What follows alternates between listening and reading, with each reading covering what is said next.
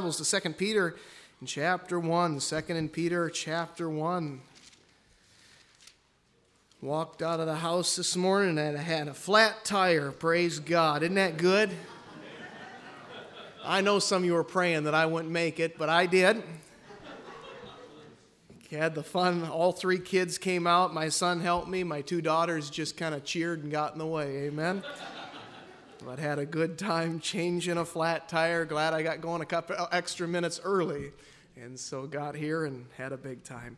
Let's go ahead and stand together. 2 Peter chapter 1, we'll read the first 10 verses here to start off this morning. 2 Peter chapter 1, we'll pick up with verse number 1 and uh, stand in reverence to the Word of God.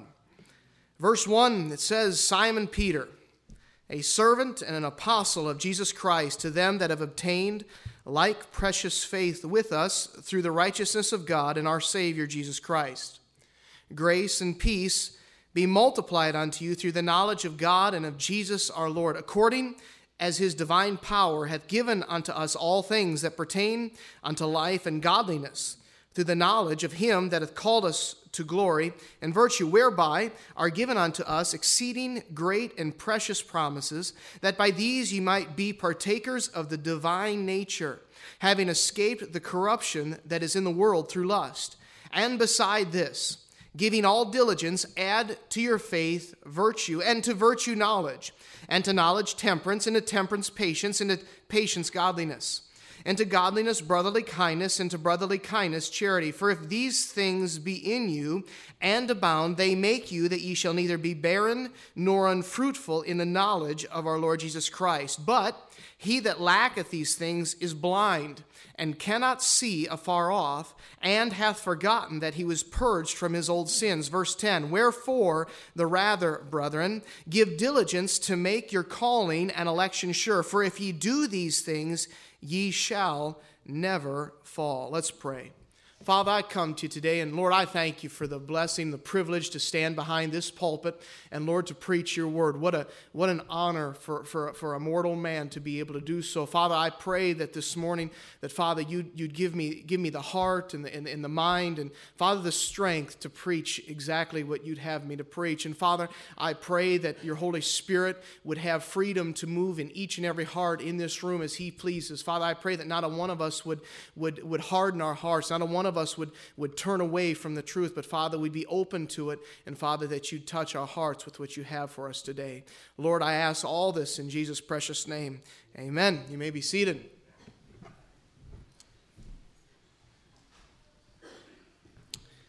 In 2 Peter, in chapter 1, picking up with verse number 9, it says, He that lacketh these things is blind and cannot see afar off, and hath forgotten that he was perver- uh, purged from his old sins. Wherefore, the rather, brethren, give diligence to make your calling and election sure. For if ye do these things, ye shall never fall.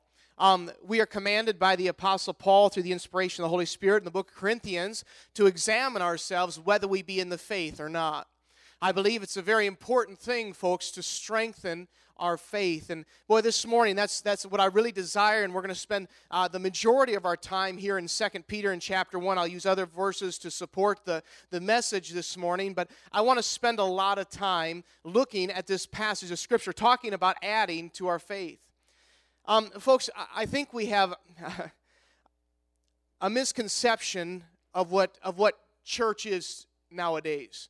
Um, and I, I, please don't take me wrong, and please pay attention to what I'm saying over the next, uh, uh well, of course, the whole message, but especially here in the next few moments. Folks, we don't come to church to help our marriage. We don't come to church to raise our to help raise our kids. We don't we don't come to church to heal our broken hearts. We come to church as a Christian to make much of Christ. And folks, we need to understand that. Now I'm not please don't misunderstand what I'm saying we can learn in church from the Word of God how to raise our kids. We can learn in church how to have a solid marriage. But I'll tell you this today there's a lot of religions that can help you in a lot of areas.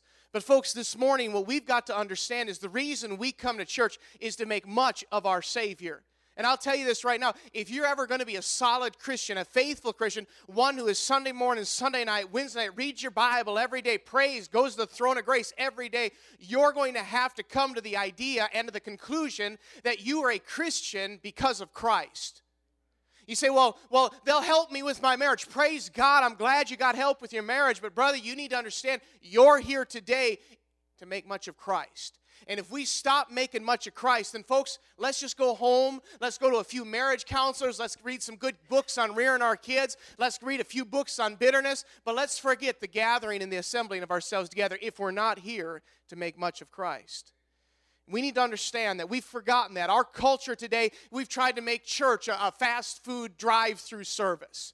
You come to church and we'll have this ministry to reach you, and we'll have this to reach you, and we'll have this to help you, and we'll have this to take care of you. Folks, we're supposed to come to make much of our Savior. And we've got to focus on that. We've got to understand that our world today, our country today, is turning away from what we were founded on. We were founded upon the Lord Jesus Christ. And if we ever forget that, my friend, we might as well just throw in the towel and understand. You say, well, well, Pastor, I need help in this area. Well, you, you came to the right place. Amen. You got got the right God, you got the right Savior, but my friend, make much of Christ. And I promise you this, He'll make much of you. The Bible says in 2 Peter in chapter 1, it says, besides this, giving all diligence, add to your faith. It says, add to your faith. You know, this morning, I hope you understand that faith is the beginning of your Christian life. The Bible says in Hebrews that without faith it is impossible to please God. Faith is the cornerstone of all of Christianity. Do you understand that? Faith is the cornerstone of all of Christianity. If you do not have faith in what the Word of God says, my friend, you are lost. Hell is your home for all eternity, and you have no hope without faith in this book. You see, faith is the beginning. Faith is where the Christian life starts. It is by faith that we are saved for all eternity. It is in that moment of time when a man or a woman takes his faith out of what he thinks he sees or out of what he thinks he knows, and he puts his faith in the holy words of God, that his eternity is changed forever, and that is steadfast and sure. You see, faith, the Bible tells us, is the substance of things hoped for, the evidence of things not seen. Faith is where it all begins for the Christian. And, and this morning you say, well, well, okay, I understand faith. That's good, but faith in what? Faith in Jesus Christ, the very Word of God. And my friend, understand the importance of that. Today, a lot of people, we, let's face it, we all have faith. We all have faith in something, all right? Some of you have faith that today the Packers are going to win a ball game. Some of you have faith that in a couple weeks a certain candidate is going to be elected president. Some of you have faith that in, in, a certain religion. Some of you have faith in a certain this or a certain that. Some of you have faith today in your job. Some of you have faith today in your marriage. But my friend, what is truly going to change your eternity forever is a faith in Jesus Christ, the Jesus Christ that is given to us in this book. And please understand the importance of that faith. I've talked to men who believe in a so called theory of evolution. And my friend, I'll tell you this you must have faith to believe that theory. Do you understand that that theory is based on zero fact? They have to say millions or billions of years ago. They have nothing written from millions or billions of years ago. They have faith in an individual who came up with an idea that something happened back then and somehow it got us here today. They have faith, but the faith is misplaced.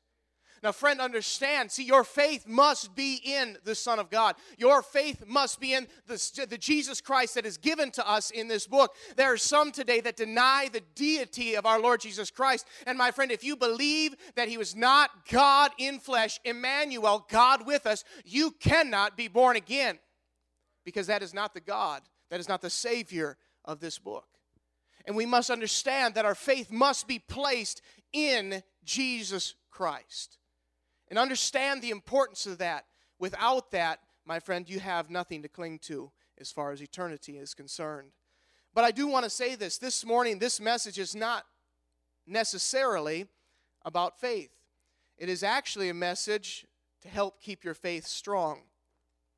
In Luke in chapter 22, Jesus turns to Peter, shortly before he would be betrayed and crucified.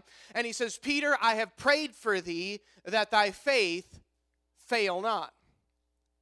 Jesus said that to Peter.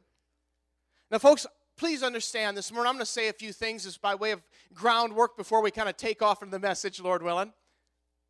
But I want you to understand your faith placed in the grace of God, Jesus Christ, is what brings you salvation. But, folks, I'm going to tell you something right now. Your faith doesn't keep you saved. In 2 Peter in chapter 1, I'm sorry, 1 Peter in chapter 1 and verse 5, the Bible says this.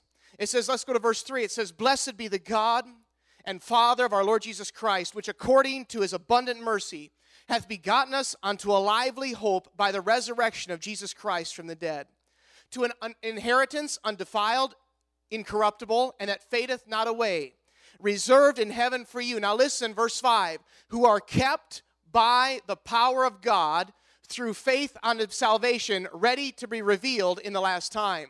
I got saved by faith, but I am not kept by my faith. The Bible says I am kept by the power of God. Now understand that this morning. That's an important doctrine. We have people today say, well, well, if your faith fails or your faith gets weak, then you lose your salvation. That's not a biblical truth.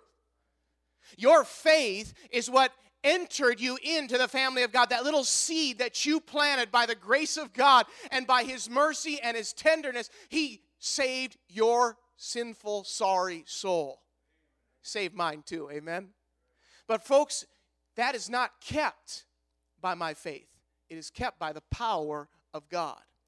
But today I want to talk to you, and this is this is so necessary that we understand that I want our faith to be strong. I don't want to be a man who said, I believe in Jesus Christ, but now I have I have decided that I'd rather have the things of this world. And the Christians that do that are many. Many Christians turn back. Many Christians walk away and they go back to that worldly lifestyle. And folks, I don't want that to take place in our lives. I want our faith to be strong, and I want our faith to be able to turn others to Christ. Number one this morning, the Bible says in 2 Peter in chapter 1 in verse number 5, it says, Add to your faith a virtue. Add to your faith virtue.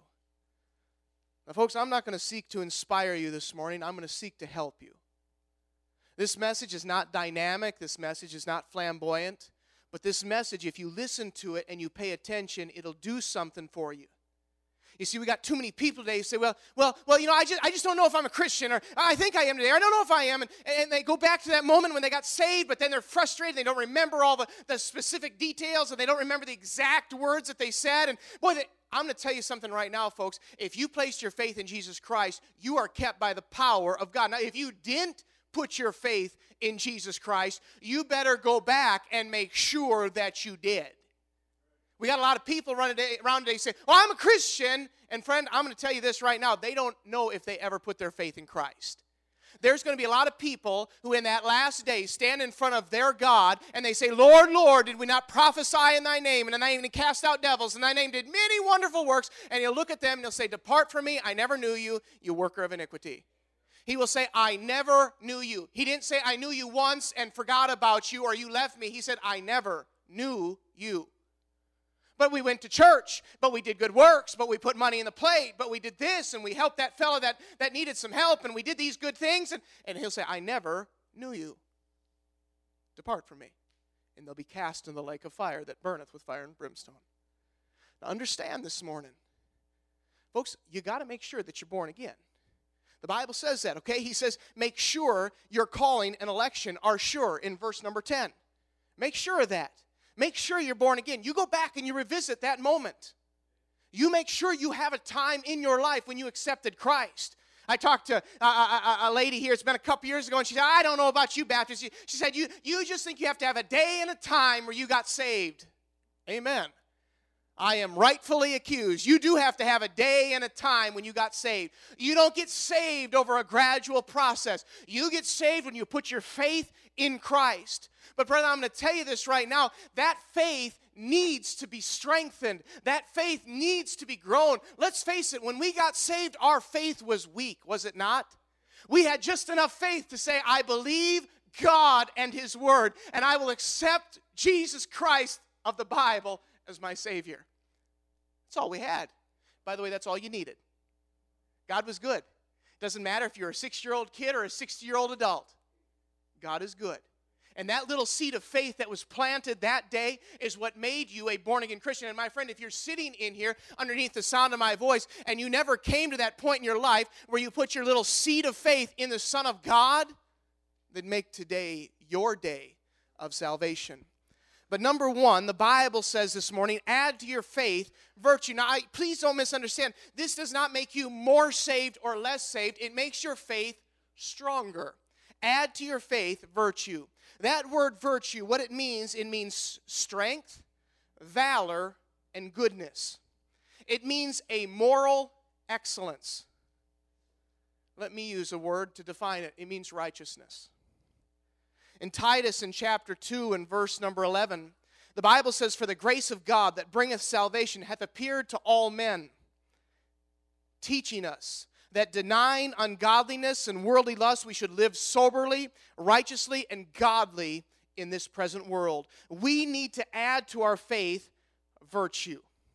Virtue. We need to add to our faith a moral excellence. To strengthen our faith, live right. Folks, if, if you want your faith to be strong, then get right with God. Get, get, get, get, get things straight with Him. See, the reason our faith fails is because our faith is not exercised. Can, can, I tell you, can I tell you what happens to a man who eats Big Macs and eats french fries and drinks a bunch of Coke and then goes home and sits in his chair and does nothing and just is a big blob? He turns into a bigger blob. Amen? Is that not true? Why? because there's no exercising of that body. The Bible in 1 Timothy 4 and verse 8 it says body bodily exercise profiteth little, but godliness is profitable unto all things. We exercise the body, do we not? I walked into the doctor's office about eight months ago, and the doctor said, You need to exercise. I thought, How dare you tell me what to do? He was right. I have to do some bodily exercise. And praise God, the Word of God says it does profit you a little, it profits your flesh. It keeps you going stronger, it keeps you going healthier. That's a good thing not a wrong thing. And so we need to understand that our faith is a spiritual muscle. And today, many of us in this room today, our faith is very weak. Why? Because it's not exercised. How do we exercise our faith? How do we add to our faith? We live righteously. We have a moral excellence about us that says, This is what God says, this is what I do. In many cases this morning, and when I make this statement, I want you to understand it's pointed as much as me as it is in anybody in this room. We know what God wants. But more importantly, do we do what God wants? See, it says, add to your faith virtue. God says, Will you do what I've told you to do? Christian, there should be a moral excellence about your life that is blatantly obvious there ought to be a Christianity about us that is unmistakable. We ought to be the most honest people at our jobs. We ought to have the most pure relationships with our spouse. We ought to have the kindest and most gracious relationship with our children. There ought to be something about us that is obviously different. And this morning, my friend, if your faith needs to be strengthened, then first and foremost, the Bible says, add to your faith virtue. Hey, young people, I talk to scores of our young people, and they say, uh, Pastor, I, I remember that, that when I was seven years old, I asked Jesus to be my Savior, but, but I don't know if I'm still saved. And we'll go back and, and I'll let them tell me their salvation story. And they'll say, Pastor, I know I got saved. Then can I tell you, young person, start living right. Your faith is weak because you don't want to live right. You are exercising yourself rather unto the world than unto godliness. And the Bible says in 1 Timothy that godliness is profitable to all. Godliness will strengthen me in all areas. And yet, so many of us, we look at that, that little faith that we had and we say, Well, I'm saved. Praise God. Make it strong. Because one of these days, a storm of life is going to smack you, and your faith has got to be able to stand. I've wondered many times why did they just quit? Seemingly quit. Why did they walk away? Why, why did they just give up? Because their faith failed. God didn't fail. Hey, Peter, did the Lord fail you? No. No, I did. I failed. My faith failed. I got scared. I got nervous. I, I, I, I, just, I just lost it. I've used statements like that. My faith failed. And my friend, this morning, if we want to strengthen our faith, number one, add virtue. Add virtue. Add righteousness. Secondly, the Bible says this it says, add to your faith virtue, and to virtue knowledge. Now, understand, everything is being added to faith. Faith is the cornerstone. Without faith, you have nothing. You can live a moral, excellent life and not be born again unless you have faith. Faith is where it all begins. And please never under, misunderstand the importance of that. We must come to God by faith. You don't get to God by your moral excellence. You don't get to God by your righteousness. You come to God with a little seed of faith that says, God, I'm not worthy to be called your child. But you promised me I could be one. I accept Christ. But secondly, this morning, the Bible says, add to your faith knowledge. Knowledge. Now, this is not knowledge of Christ because we already had faith. This is knowledge of God's will. And I got to be honest with you, as, as I've, I've read this and I've studied this, I wondered why wouldn't this come before virtue? Why wouldn't God say, add to your faith knowledge and to your knowledge virtue? Doesn't that seem to make sense? Because, uh, first of all, don't you think you have to know to follow? Doesn't that, doesn't that naturally just, just kind of make sense? But God here, and His wisdom, He said, add to your faith virtue and to your virtue knowledge. And I'll tell you, here's the answer why God put it in that order. Because God, most of all, desires a willing heart. See, before He cares if you know, God cares if you're willing.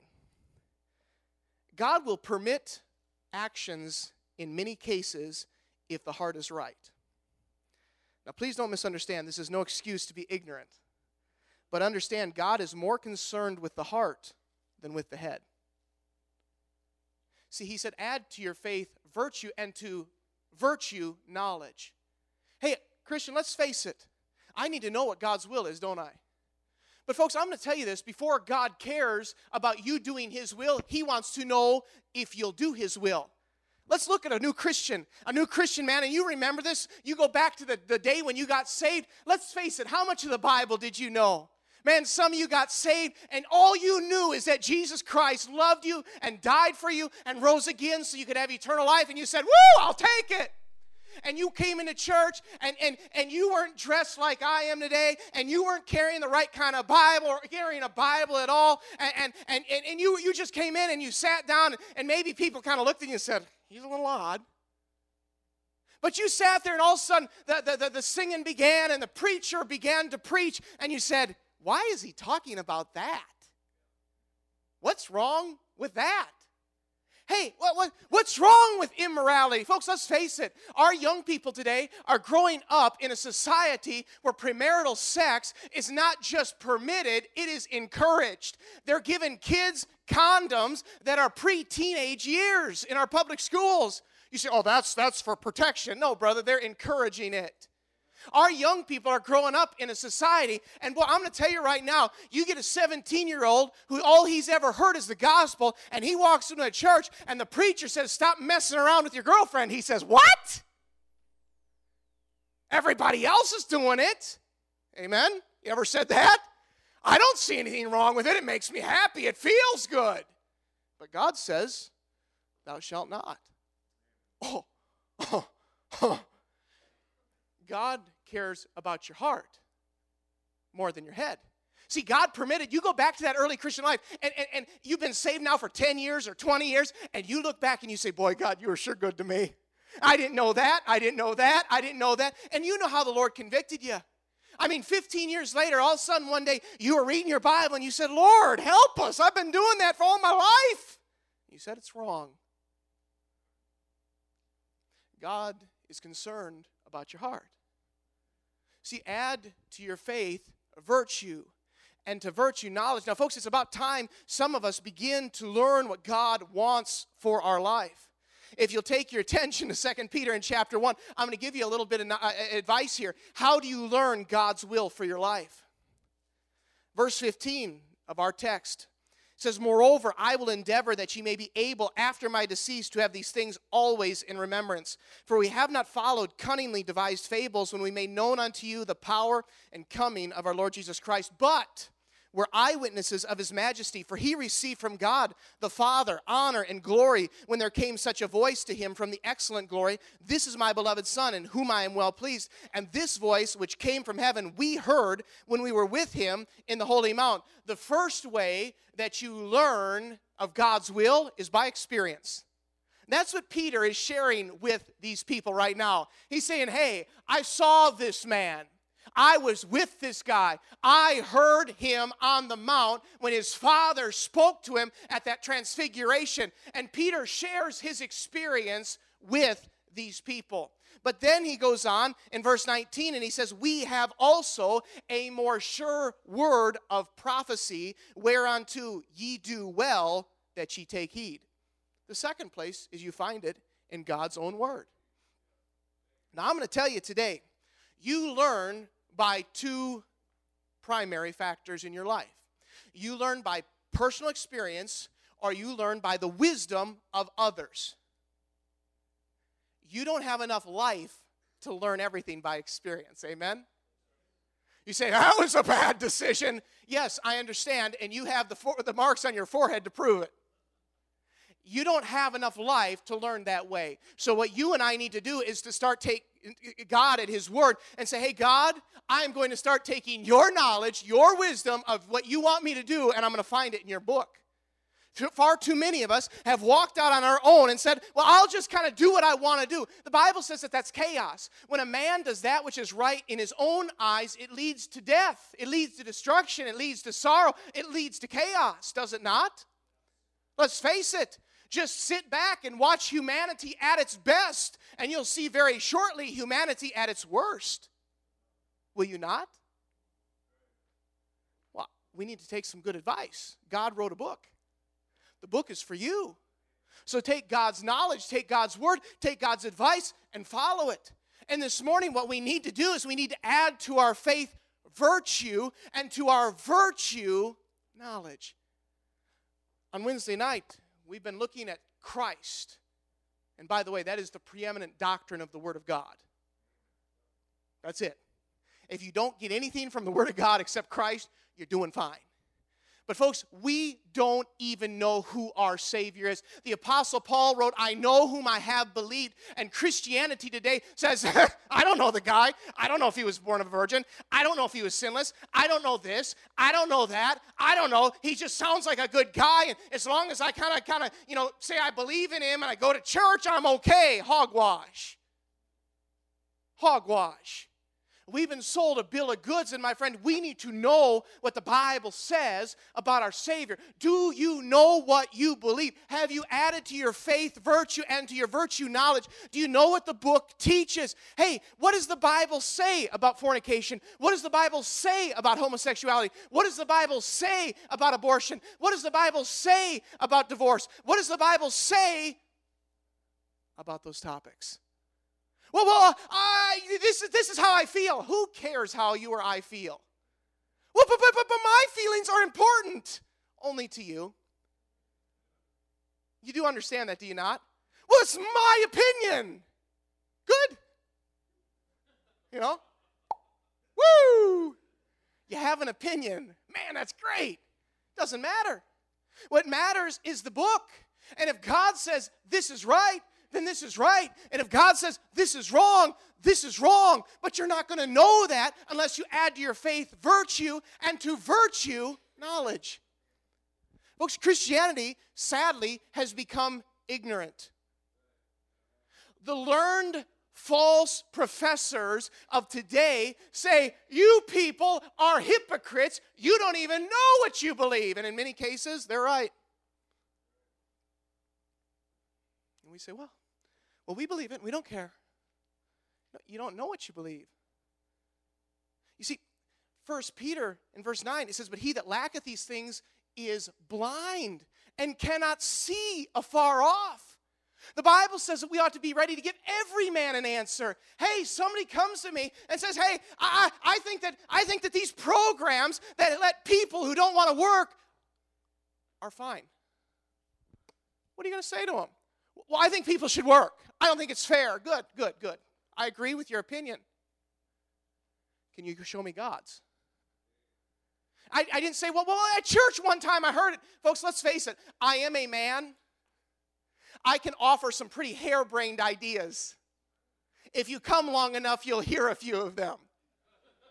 And, folks, what we need to understand this morning is it is God's word that makes the difference. And so I need to add to my faith virtue and to virtue knowledge. Hey, I'm sorry, world, that is wrong. And here's why. And you can't shake my faith. Folks, our faith has been shaken because people say, well, well, you know, it's just, it just, it seems like we're being judgmental. No, we're properly administering the Word of God. And the Bible says it's wrong. So bless God. Guess what it is? It's wrong whether you agree with it or not. And it's wrong whether the world agrees with it or not because God said it. Thirdly, this morning, and this is where we'll leave off, we'll pick up here next week by the grace of God. The Bible says, add to your faith temperance. Temperance. That word temperance means to avoid the excesses of the world and all impure and unclean lusts. The more we learn of him, the less we should care for the things of this world. There's a beautiful story in the book of Daniel, and I'm not going to take us over there. Daniel in chapter 1, and you check me on it if you'd like in Daniel in chapter 1, Daniel and three friends have been taken, many others have been taken into Babylon, but, but four Hebrew boys make a stand. They are brought in and they are going to be made advisors and counselors to Nebuchadnezzar, the king, more or less, of the world. They are to be fed, the Bible teaches us, the king's meat, and they are to drink the king's wine. More or less, they are going to be fed extremely well and to be taken care of exceptionally well. Exceptionally. They are to have no wants. That man that was in charge of them, that eunuch that was over them, he was to take care of them, more or less grant every little whim and desire they had, so when they met with the king, they would be at their finest. And Daniel came to that eunuch that was over them, that overseer in charge of the, all those captives that had been brought to Babylon to advise the king and other cultures and how to handle political situations. Daniel went to that man and said, Sir, he said, we are not to eat of the king's meat and we are not to drink of the king's wine.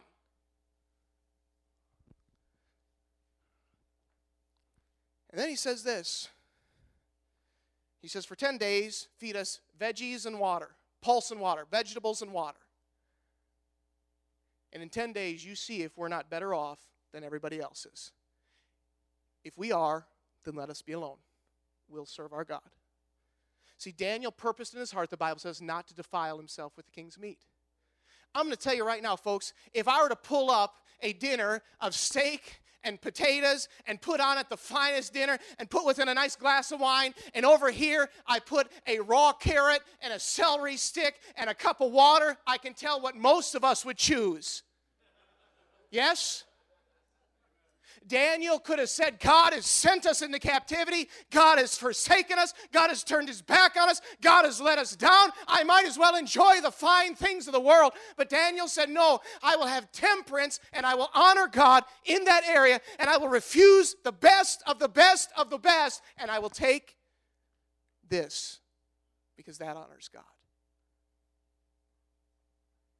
See, the more we know of Him, of Him, the less that should hold sway over us. Oh, Pastor, I mean, surely, surely you don't think that I'd turn that down. That's our problem. We won't turn it down. We have gotten so caught up in the excesses of this world. Can I tell you, it doesn't matter how many acres you own. When you die, you die and it's all gone.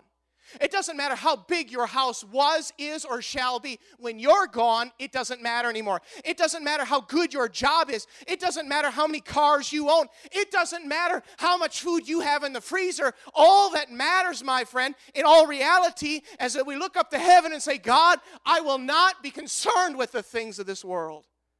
Did not God say that He would provide for us? And yet, what do most of us worry about? God's promise. Oh, am I going to have a, you know, if, if Obama gets elected again, I'm going to lose my retirement. God said He'd provide. Stop worrying about if Obama's going to get in or not. I'm serious, folks. You do your American duty and you vote and you vote for righteousness. And we talked about that last Sunday. But I would beg you to stop worrying about it. God said He'd provide. You say, well, well, Pastor, you don't get it, man. No, I do get it. Add to your faith virtue, and to virtue, knowledge, and to knowledge, temperance. This morning, for fun, and I ran out of time, I was going to have a young teenager come up here, and I was going to offer them a piece of fruit, an apple, or a Snickers candy bar. You know what most of us would take? Let me ask you this which one is actually healthier for you? We know, don't we know, don't we? Kenny, it's the apple, just trust me, okay? yeah. yeah.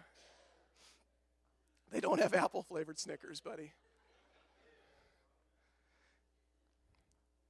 Folks, the allure of the flesh should hold less and less sway over the dedicated Christian. In fact, the things of this world should hold no attraction to the Christian pilgrim that looks for another country.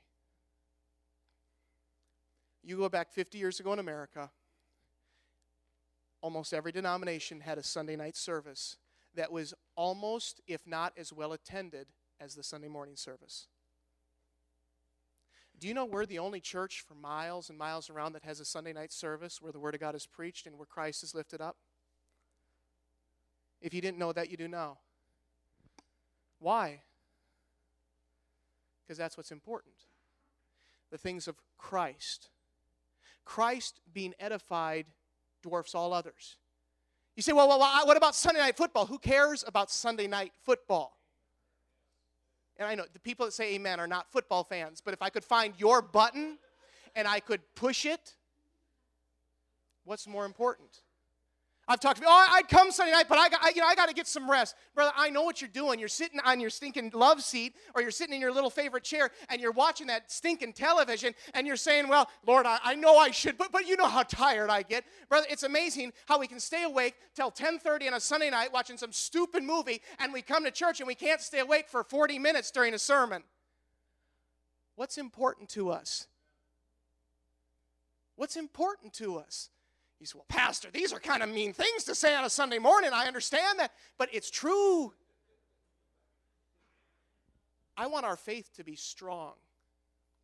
And for our faith to be strong, we have to add to our faith. Now, please don't misunderstand. You don't have to have these things to be born again. It makes you ready when life hits you aside the head, when Satan comes to you and tries you, when your world the mat is pulled out and everything falls on top of you, you are prepared to handle it. Why? Because to your faith, you've added virtue. You've added moral excellence. You've added a righteous life that is pleasing to God, and you are prepared. You've added to your virtue knowledge. You've learned of Him. You know of Him. You know that when bad things happened, God, why did you do it to me? Right? God didn't. God didn't. Now, did God allow it? Yes. But God didn't do that to you. I visit a guy, and boy, he's, he's got lung cancer. He's smoked for 45 years. Why did God do this to me? Seriously? You're going to blame God for that? Why did my son get in a car accident? Why did God do that? Was he driving 90? Well, I, you don't understand. I do understand. Let's stop blaming God. And when you learn of Him, you understand that. You understand that God allows consequences for our actions, He allows penalties for our sins. You say, But I thought I was saved. Yes. But if you read that book, you find out that David committed adultery with a woman and that God allowed that child to die and God allowed his kingdom to be divided. Why? Because of David's sin. And today, folks, we need to learn of him. Add to your faith virtue, to virtue, knowledge, and to knowledge, temperance. It's time that we stop being swayed by the world and start adhering to God. Temperance. It's a word that hasn't been popular since about the 1930s. It was used when alcohol was abolished. It was called the temperance movement. That, you know, Christians, folks, let's face it, we like to indulge. We, we like to overeat, do we not? You see a lot of skinny Baptist preachers? Let's face it, there's not a lot of them out there. Why? Because we like to indulge. And let's face it, folks, most of us today, our faith is weak because we've not strengthened it. Hey, exercise yourself rather unto godliness because it profits all. And this morning, I just want to challenge you because, folks, I want our I want our faith to be strong. I don't know what's ahead for our country. I have no idea. I have no idea if that we if we as Christians could be under persecution for preaching the truths of that book. You do understand it very well could happen. In Canada, it's illegal to preach against homosexuality openly. They can imprison you for it, and that's underneath a bunch of a bunch of legal jargon right now, and it's in courts. But you have to understand our country could very well be in that case in a very short amount of time. Our faith must be strengthened. Too many Christians are turning back in the day of battle. Did God fail? no. God never fails. This is but a light thing to God. But our faith needs to be strengthened. Let's go ahead and stand to our feet.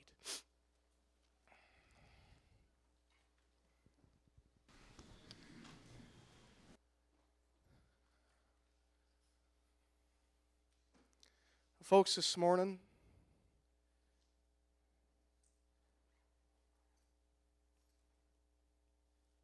your heart of hearts, if you were to examine your faith, would you go back to a moment in time when you accepted the Lord Jesus Christ? Is there, is there, and I'm not asking for a date, I'm not asking for the, the exact time. I'm asking you if you know, you can go back to in your head and say, I know that that's when I got saved, man. I put my faith in Christ. If you have that in your life, you praise God for it. And you Hebrews 2 says neglect don't don't neglect so great a salvation. But Christian, let's start adding to our faith. I don't ever want to quit. I may contemplate it, but I don't ever want to quit. And to do so, I need to add to my faith virtue, a moral excellence, to virtue knowledge, knowledge of His will, understanding His will. And thirdly, this morning, add to knowledge temperance. To no longer have the world hold sway over me, but to adhere to the things of God. My friend, this morning, if the Lord's laid something on your heart during the invitation, you come forward. And Christian, let's strengthen our faith. And, sir, or, ma'am, if you're in here and you've never accepted Christ and you've never put that faith in the Son of God, during the invitation, just please come down, get my attention. I'll not embarrass you, but I will have someone who knows from the Bible, and I'll have them show you how you can be born again. God's Word. My friend, if that you're in such a case, please, during the invitation, come forward. But as the instruments begin to play, if God's touched your heart, please take up business with Him.